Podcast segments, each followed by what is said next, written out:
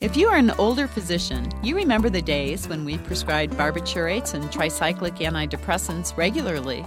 If you've trained in the last decade, these meds are thought of as pharmacological footnotes in history. Might we have dismissed the most effective therapeutics in psychiatry?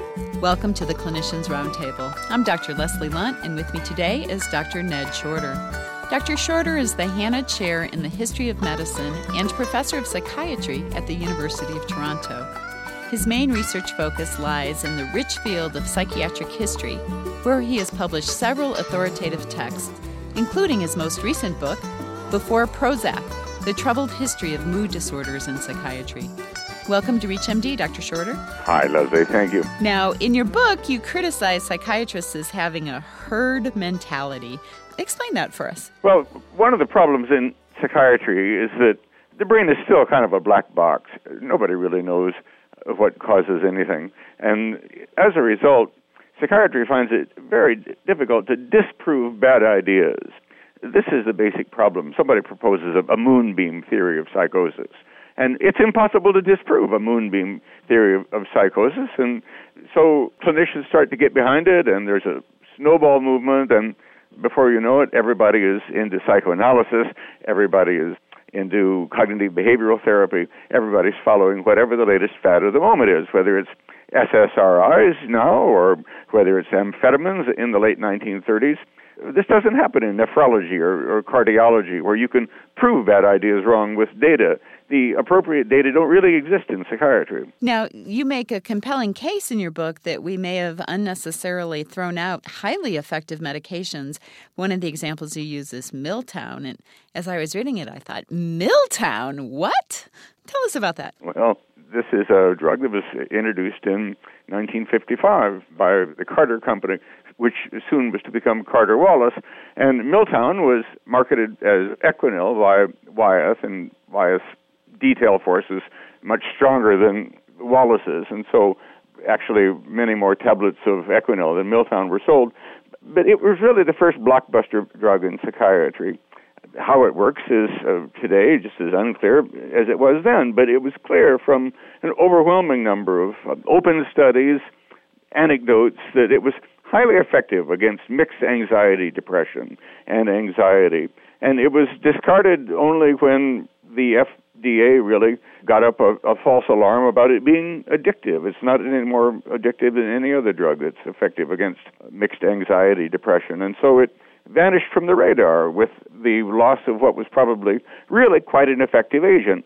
Certainly more effective than the SSRIs, but we'll never know that because nobody will ever do an RCT, a randomly controlled trial, putting Miltown against Prozac or whatever the current agent is, simply because Miltown would probably win. And this would be a disaster for the company that funded the trial. So, one of the problems is that we no longer have independent government agencies funding drug trials.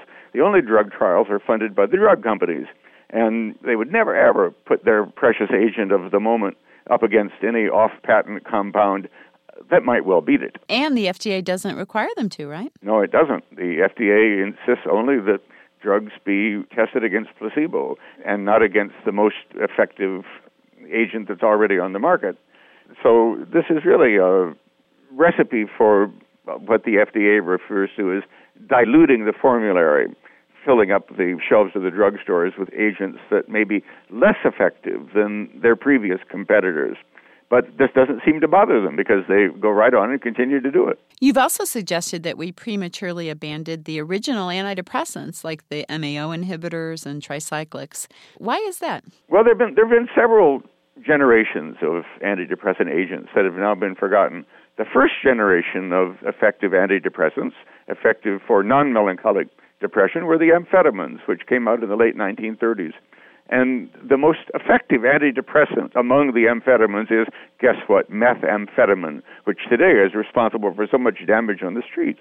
But clinically, it was quite effective as an antidepressant. And the other amphetamines are still on the market. Meth, of, of course, is gone, but they aren't indicated for depression anymore. In your depressed elderly patients, for example, amphetamine might well be the agent of choice. It's just that the Drug Enforcement Administration frowns terribly upon physicians who prescribe amphetamine for any other than very narrow indications. And so that's one generation of antidepressants that we've lost sight of. In the early 1950s, a couple of generations of new antidepressant drugs came along. The MAOIs, the monoamine oxidase inhibitors, appeared on the market in the early 1950s, and they had considerable success as antidepressants for more serious melancholic depression. They've been lost sight of entirely now for that indication. In 1957, the first of the tricyclics, imipramine, hit the market, licensed in the U.S. in 1959. The tricyclics remain probably the most single effective psychopharmaceutical agent for melancholic depression, and yet they are rarely prescribed except by older and experienced psychiatrists. Many younger clinicians today simply wouldn't prescribe TCAs because they are under the erroneous belief that they carry an overwhelming burden of unacceptable side effects and that the SSRIs are really much more tolerable. The problem with this analysis is that there are a load of side effects from the SSRIs, but also that the SSRIs are considerably less effective. And so, you, if you're trying to balance the side effects against the expected therapeutic benefits with the TCAs, sure, there are anticholinergic effects, but the expected benefits are very considerable. With the SSRIs, there are actually a fair number of side effects, and the expected benefits just aren't that great. If you're just joining us, you're listening to the Clinicians Roundtable on ReachMD, the channel for medical professionals. I'm Dr. Leslie Lundt, your host, and with me today is Dr. Ned Shorter of the University of Toronto. We are discussing the history of forgotten psychiatric meds. Now, Dr. Shorter, have we just been brainwashed that the SSRIs are just as good as these older medicines? The drug companies have certainly brainwashed the profession today in favor of the SSRIs. Uh, billions of dollars are at stake in persuading clinicians to prescribe these agents. But guess what? Most of the SSRIs are now off patent. And so the volume of advertising on behalf of the SSRIs has just dropped off dramatically. In fact, there are very few patent protected antidepressants that are still on the market. This is one of the problems. The pipeline in mood psychopharmacology is so empty. But however, you can get the SSRIs now uh, generically, and the trade names such as Prozac are still trademark protected, and still there is still enormous impetus on the part of physicians to prescribe the SSRIs and awareness that there are alternative agents that might well be more effective is really lacking. And indeed, the drug companies have done a good job of persuading the discipline that the burden of side effects from the TCAs and the older antidepressant classes are is unacceptable.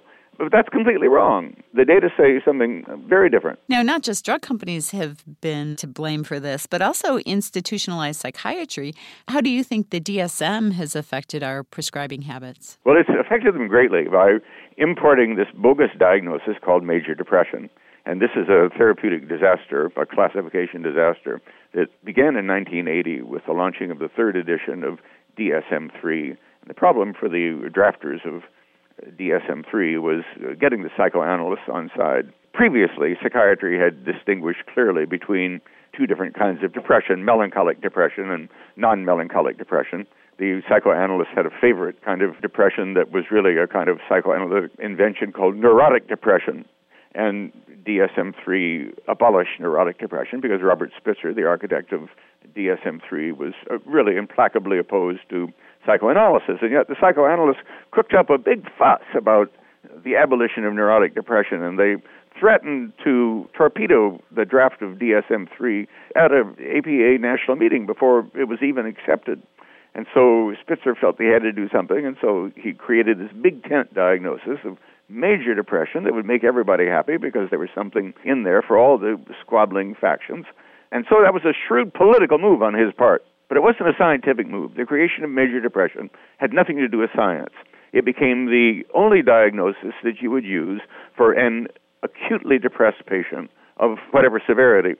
Now, the problem here is that previously psychiatry had sorted out different depressions, not necessarily on the basis of severity, but on the basis of there being at least two very different kinds of illnesses. There was melancholia, which was a well defined illness with slowed movement and mentation, despairing about the future in an unremitting way, striking neurovegetative symptoms, and a distinctive biological profile high cortisol, positive dexamethasone test. Some of your older listeners will remember the DST that was incorrectly thrown out of psychiatry. Okay, so that was melancholia, and that had always been acknowledged in psychiatry as a separate disorder, going way back in time over previous centuries. And then there had always been some kind of diagnosis to indicate non melancholic illness. And by non melancholic illness, we're talking here about constitutional depression, something you're born with, reactive depression, a mixed depressive anxiety pictures.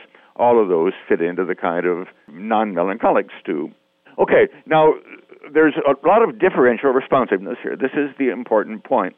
With melancholia, the agents of choice are convulsive therapy and the tricyclics and maybe even the MAOIs. And they are distinctively effective in melancholia.